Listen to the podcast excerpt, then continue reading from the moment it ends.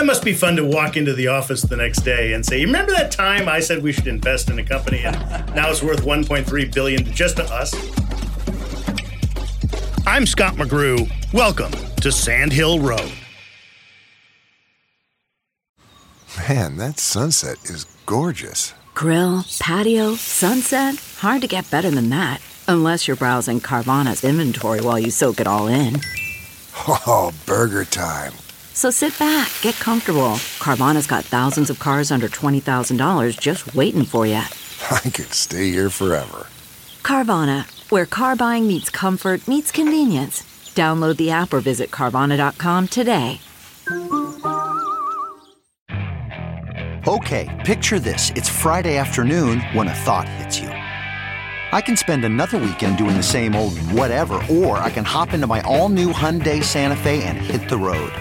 With available H-Track all-wheel drive and three-row seating, my whole family can head deep into the wild. Conquer the weekend in the all-new Hyundai Santa Fe. Visit HyundaiUSA.com or call 562-314-4603 for more details. Hyundai, there's joy in every journey. Emergence Capital has had some huge successes lately. The biggest, its early investment in Zoom.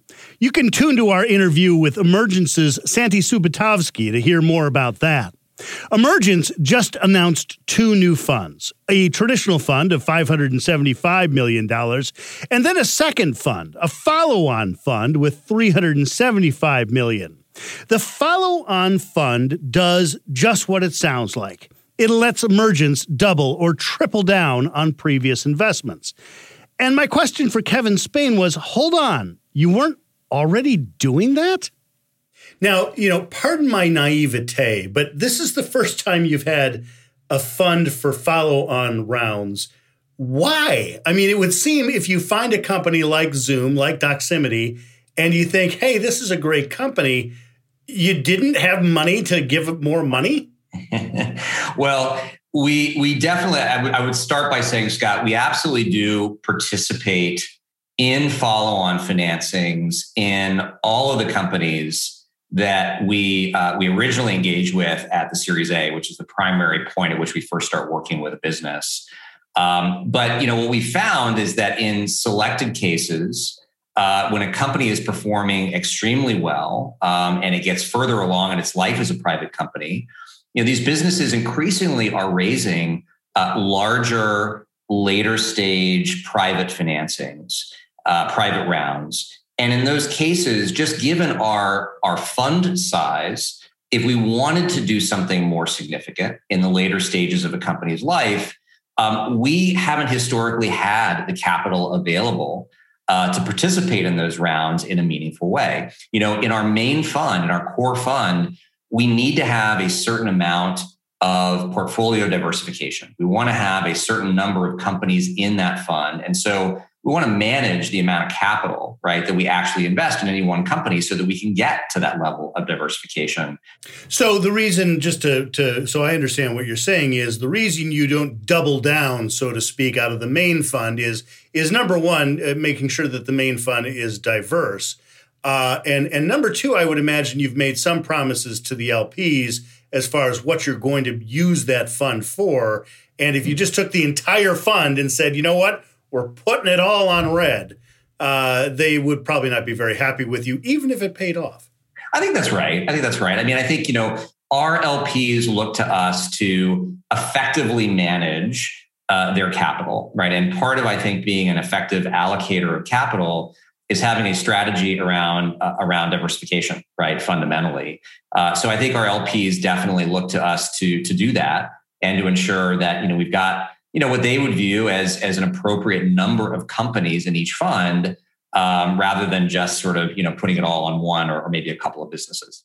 And so with the follow-on fund, this is something that people know, this is money set aside to double down. That's correct. And again, we'll use it in selective cases, right? I mean, this is the type of thing that we will deploy, in those businesses that are, further along, that are definitely, sort of breaking out, is sort of how I would think about it. And we've definitely had those opportunities. We've seen those opportunities before. And, you know, going forward, we just want to make sure that we have the capital available to take advantage of those when they come up. Give me an example of something that you've funded more than once in which you were glad you had the money to be able to do it. Zoom is a company, I think, you know, that, you know, we are involved with. We continue to be investors there. There was actually a case in the situation with Zoom later in their life where there was a later stage round, right, that they put together. And we wanted to participate in a meaningful way for obvious reasons. I mean, the company was performing extremely well. You know, in that case, we actually went out and we raised an SPV, a special purpose vehicle, just for participating in that financing, right? So that was a very unique case. We didn't do that out of the main fund. We did that out of a separate vehicle that we raised just for that purpose. And that obviously turned out incredibly well. And I think that was one of the things that convinced us that having capital at the ready, right, to actually invest in those opportunities would be a smart thing. And we're seeing a lot of companies that do need further financing because they're waiting so much longer to go public. Doximity is a good one. It's kind of a LinkedIn for doctors. You funded it in, 2012? It only went public very, very recently.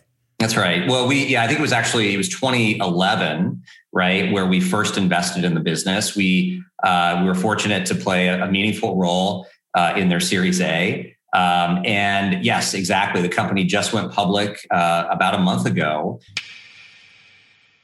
Please welcome Doximity to highlight their IPO. To honor the occasion, co-founder and CEO Jeff Tangney is ringing the opening bell of the New York Stock Exchange.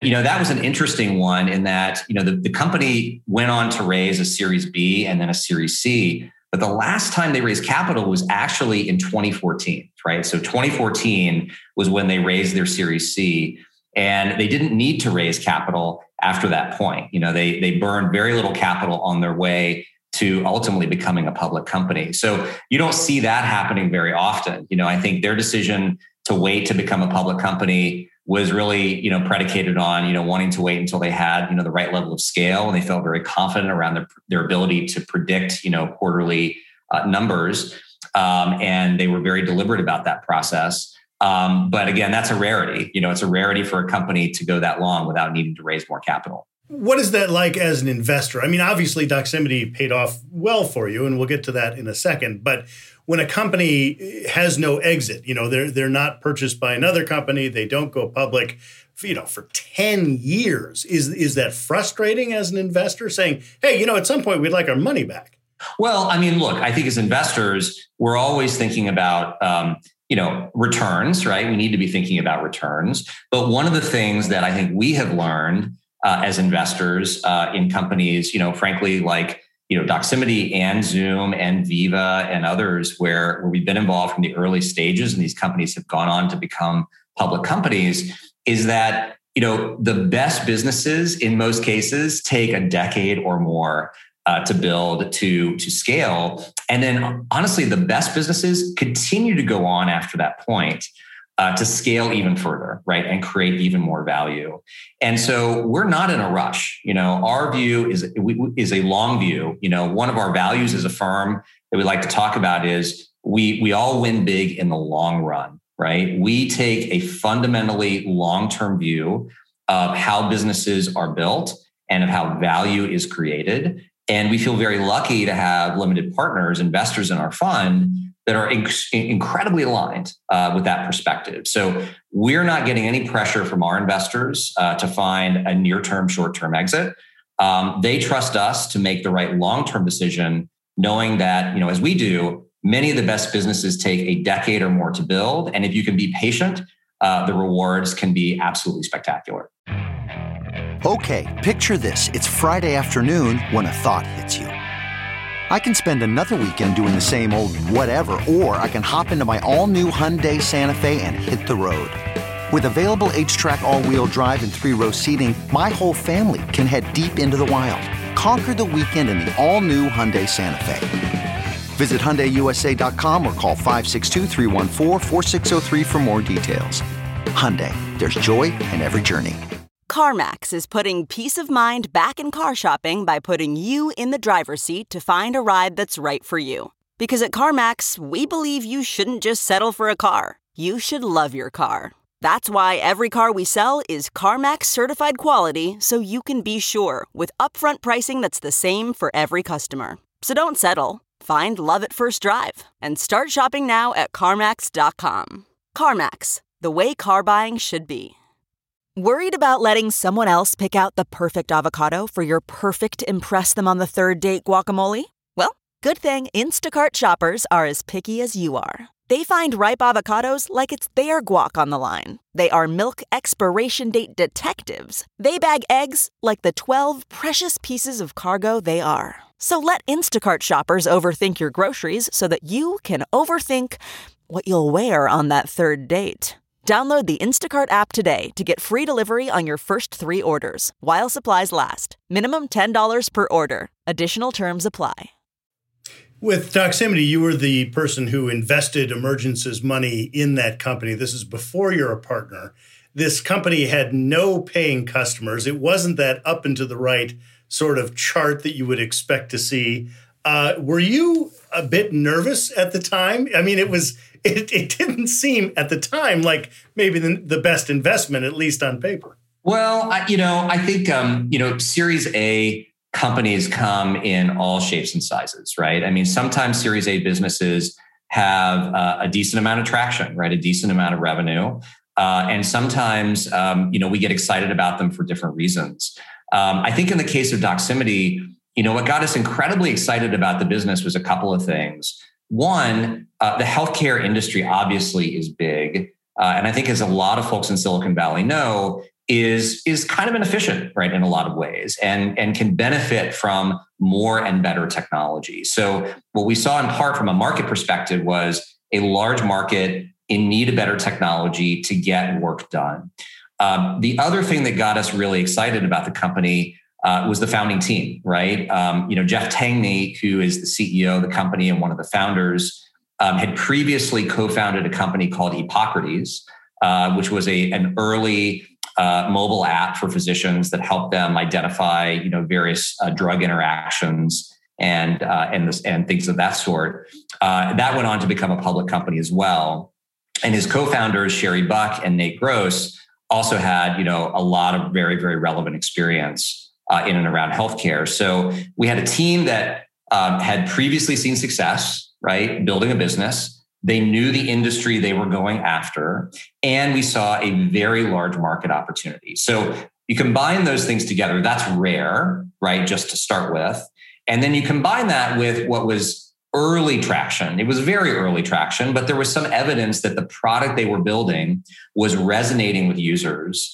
That got us very excited. So even though they didn't have any revenue at that point, we saw enough of the ingredients there to sort of get us excited about playing a role. But you're right. I think for me, I was not a partner, right, in the firm at the time. I'll tell you a really funny story about that, which is, Jeff, who is, as I mentioned, the CEO of Doximity, he had decided, I think, that he wanted to work with me and work with us. He was, I think, a little nervous about the fact that I wasn't a partner. He wasn't sure if I was ultimately going to make it there and if I was going to be around. And so he called my partner, Gordon, in this process and asked him the question, is Kevin going to make it? And Gordon told him confidentially that the founders of the firm had already made the decision that I was going to be promoted to partner in a very short period of time. So Jeff actually knew before I did that I was going to be promoted to partner, which was pretty funny. Yes, it is. If somebody came to you now as you're a partner and said, hey, I got a line on a slow growth software company in a kind of limited market that'll probably take 10 years to go public, you'd probably invest again, right? Because it's based on the team and their success. Well, I think it's based on the team. It is based on the market. I mean, it's, healthcare is not, it's not a limited market. It's a huge market. I mean, it's somewhere. Well, there are only so many doctors for Doximity. There are only so many doctors, but it's 20% of GDP, right? And it's a big segment of the economy. And no, absolutely. I think that's absolutely true. I think, we do pay a lot of attention to the amount of conviction that a partner brings when they're bringing a company to us, right, in the firm. And so I know that I was really passionate about Doximity for all the reasons that I mentioned. I know that that carried a lot of weight, you know, with my partners at the time, and convinced them to be willing to take a bit of a chance. And at the IPO, Emergence's stake in Doximity was $1.3 billion. Have I got that right? I think that's pretty close. That must be fun to walk into the office the next day and say, you remember that time I said we should invest in a company and now it's worth $1.3 billion just to us? Yeah, no, it's a lot of fun. It is really, really rewarding. And, you know, one thing that I would say that I think is also interesting and unique just on this point, Scott, is, you know, a $1.3 billion return. And by the way, you know, we've not sold any of our position, right? So we're still, you know, still believers that there's more value to be created here. But even $1.3 billion is really, really meaningful to Emergence because we don't raise big funds, right? So to give you some perspective, the fund that we invested in Doximity from is a $200 million fund, right? It's a $200 million fund. Now you compare that to funds that are being raised these days by a number of firms, you know, $1 billion+ funds, in many cases, multiple $1 billion funds. You know, a $1.3 billion, you know, return would still be very meaningful, but not nearly as meaningful as it is to us. And this has always been part of our approach. You know, we really believe that, you know, having smaller funds, investing in a smaller number of companies, investing with a tremendous amount of conviction, pouring all of our energy, right, into helping these companies scale and grow, that's a winning formula. And it is decidedly different in many ways from what a lot of other firms are doing today. As fund sizes are growing, you know, they're investing in more companies. They have less time to spend, I think, with each of the companies that they back. And that can work too, don't get me wrong. But you can see in this particular case how much of a difference it makes when you have an exit like this and you're actually able to do it out of a smaller fund. You got Doximity. You mentioned Zoom earlier, which obviously paid off very well for Emergence. Emergence, a very early investor. It must be, when you sit around the table there at the office, a certain level of smugness, but also I would imagine that you all have to caution each other. Hey, we've been hitting grand slam after grand slam. We ought not get cocky about this. We ought to stick to our principles. Yeah, well, I think that's true. I think you know, venture is a business where you're always striving to find, you know, the next great company, right? To back, right? To partner with. And that never stops, right? We get very excited and we're very delighted when a company we work with has a great outcome, you know, like a Doximity or a Zoom or Bill.com or Aviva or others. But we also know that for us to do our jobs well and to do the work that our LPs want us to do, we have to continue to do that, right? So we have to wake up every single day, you know, looking for the next Doximity, the next Zoom, the next Bill.com. And that gets us excited. So I think for us, you know, one of the things I've always really appreciated about our firm and our culture is that, you know that we need to keep striving, right? And working really, really hard in order to stay relevant, right? In this incredibly competitive market that we're in. So, you know, I've been with the firm now for 15 years. So since the very, very early days. And if anything, I have just seen the hunger that we have to succeed continue to grow, right, in many ways. I think, you know, the more we achieve, the more I think the bar rises for us in terms of what we want to achieve. And so I don't see any signs at all of that changing. What sort of things out there do excite you? What is the next step for investment? Yeah. Well, so first, you know, what I would say is, you know, we're 100% focused on B2B technology companies. We always have been.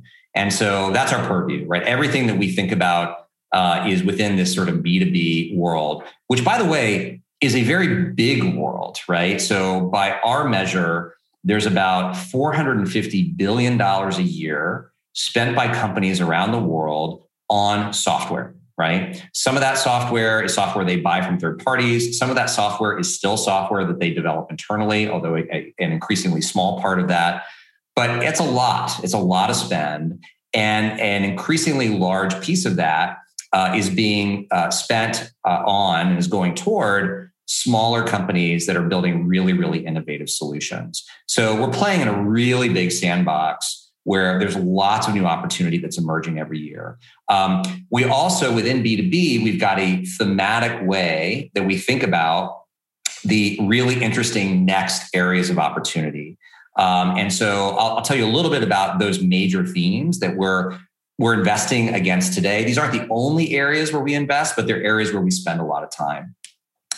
The first one is what we call the deskless workforce. So this is the idea, this is behind the idea that there's about 80% of the global workforce by our estimates that does not sit at a desk to do their jobs, right? So these are not information workers. These are often called frontline workers. They're working in industries like healthcare or manufacturing or construction. And historically, they have had little to no software to actually do their jobs effectively. Very, very different than the world that you and I live in.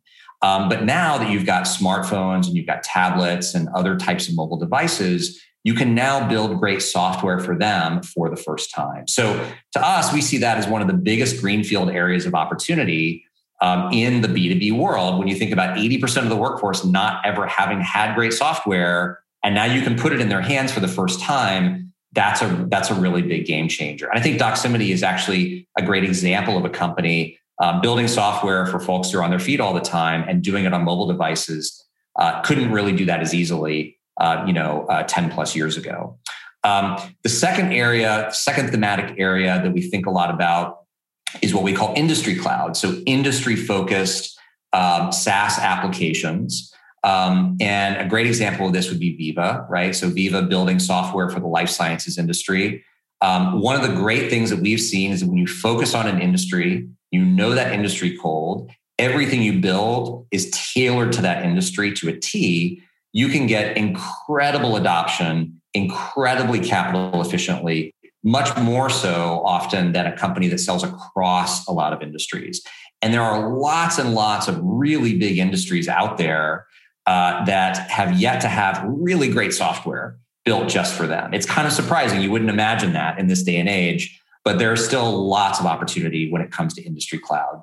And then the third area, third theme that we're spending a lot of time on is what we call coaching networks, right? So this is the idea of bringing machine learning, artificial intelligence, embedding it into business applications and delivering incredibly new types of value back to the customer using all the data that's collected on that platform. So, really enriching business applications with these new technologies to deliver greater value than was possible previously. Give me a real world example of a coaching network. Is it a sales call in which the salesperson is being coached as to far what to say next, or is it something different? I'm glad you brought that up. So a great example of this would be a company called Chorus, right, which was actually just acquired by ZoomInfo. I think the deal was literally announced within the last week. So Chorus builds exactly what you said. They build software for sales reps and for sales managers. And it basically helps those reps in real time when they're on the phone or they're on a Zoom with a customer, identify various things that they should be bringing up, right, to the customer in response to a customer's questions. And so it's literally listening in real time, usually using natural language processing, and then identifying sort of key attributes of what a customer is saying to help guide where a salesperson should take that conversation. It also adds value to managers. It allows managers to come in after a sales call and using some similar technology, identify areas where a manager might be able to coach a rep on how to do better in their next conversation with a customer or a prospect. But that's a really great example of a coaching network company, one of the very earliest ones that we invested in. You speak about a sandbox. You keep your investments limited to this sandbox. It's a big sandbox, but it's still got walls, which means that Emergence would never be investing in the next Google or the next Facebook or the next Apple. Because that would be outside of your expertise. Do you feel it's that sandbox with those limitations that make the firm such a good investor? I think so. I think our key part of our founding thesis was this idea that focus matters, right? One of our values at the firm is we all focus to drive conviction. I think focus does help you, no matter what you focus on. It helps you make better decisions. It helps you make better decisions more quickly. I think in our case, focus also helps us help companies more effectively because the air we breathe is 100% B2B. And this is all we do every single day. We've seen things and know things that can help entrepreneurs accelerate what they want to do much more quickly. And so I have seen firsthand how focus has helped us, I think, make better investment decisions and help entrepreneurs in ways that I think few other firms can. So it definitely works. I'll tell you, even going back to earlier in my career, I spent most of my career in software at this point. I spent a little bit of my career before I was at Emergence at Electronic Arts, a gaming software company, where I was doing acquisitions and investments. And then I spent some time at Microsoft doing acquisitions and investments. And I always felt when I was at EA that, I knew the gaming business better than I ever knew any one business at Microsoft, right? And that was part of what got me excited about joining Emergence. I said, I've experienced this firsthand, right? I know what it's like to be focused, and I know what it's like to feel like I'm spread kind of thin. And I think, we're in this very unique position at Emergence where we have picked an area to focus on that is, as you point out, big, and that really matters, right? Where there's a tremendous amount of change and opportunity. So having the privilege of focusing on an area like that, knowing it better than almost anyone else, having an incredible ability to help entrepreneurs in this area like few other investors can, I think it's a great strategy. You were speaking about the AI listening in on the phone call, and it occurred to me at some point the AI would be powerful enough that it would only really be fair to inform the other person on the phone call that someone else was listening in or recording it in that sense. Not yet, but at some point. So looking ahead to regulations and things coming out of Washington, it's striking to me how fast we went from President Obama meeting with Mark Zuckerberg on a couple of stools to everybody's angry at tech. At least they're angry at big tech in Washington. What sort of regulations or what sort of relationships with Washington might threaten some of the things that you're trying to accomplish? Well, I think it's an interesting question. I think, a lot of the attention that Washington has been paying to tech has really been extremely focused on consumer oriented companies, whether you think about social media or you think about e-commerce. But that may not remain the case forever. I think, we've been fortunate to this point to not get embroiled or not see our companies really get embroiled, right, in any of those kinds of issues. Look, I tend to be of the opinion that, I like free markets.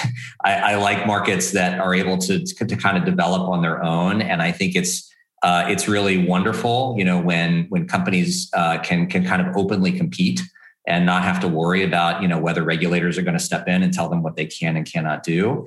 I also feel like we're entering this new era in tech where, some of the giants out there in some ways, maybe stifling, a little bit of competition and opportunity, right, for the kinds of companies we back to ultimately build, what they want to build. And so I'm not sure I know what the right answer is, right, at the end of the day from a regulatory perspective.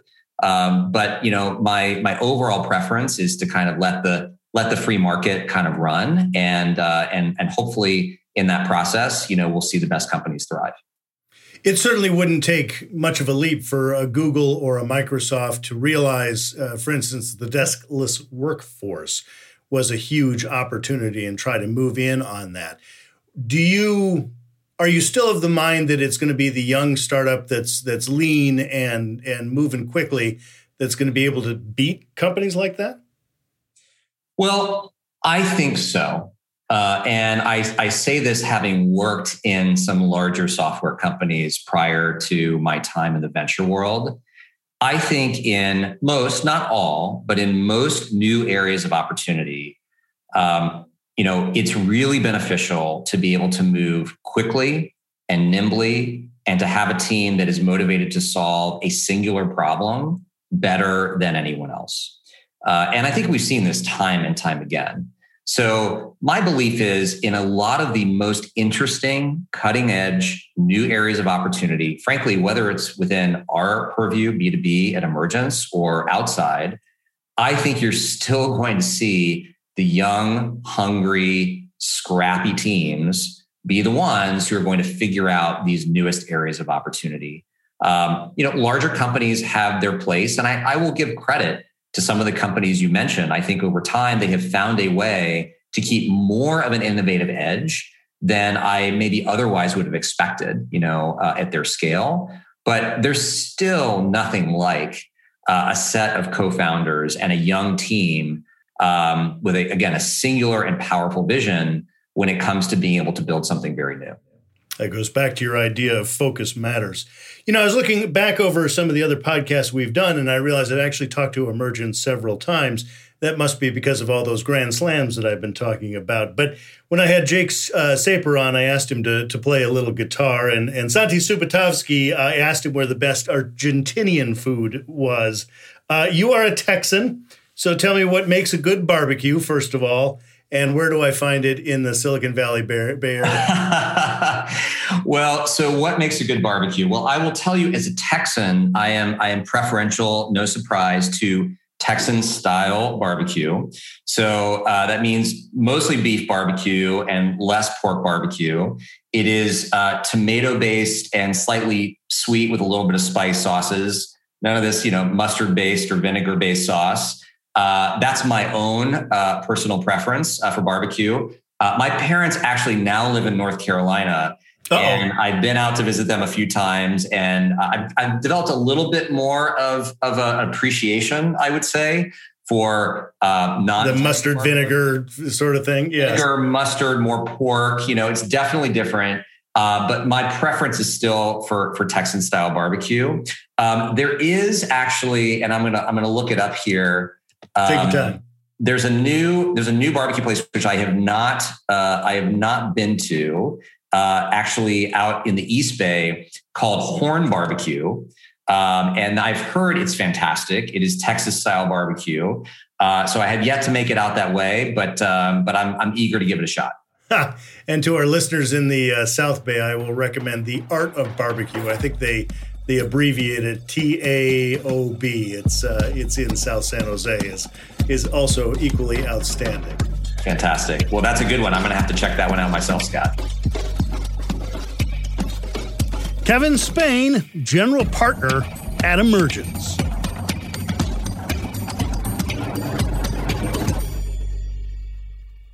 Sandhill Road is produced by Sean Myers under the leadership of Sarah Bueno and Stephanie Adruni. For more interviews with Silicon Valley's most influential entrepreneurs, check me out on TV at Press Here. That's Sunday mornings on NBC Bay Area and everywhere in the world on iTunes and at pressheretv.com.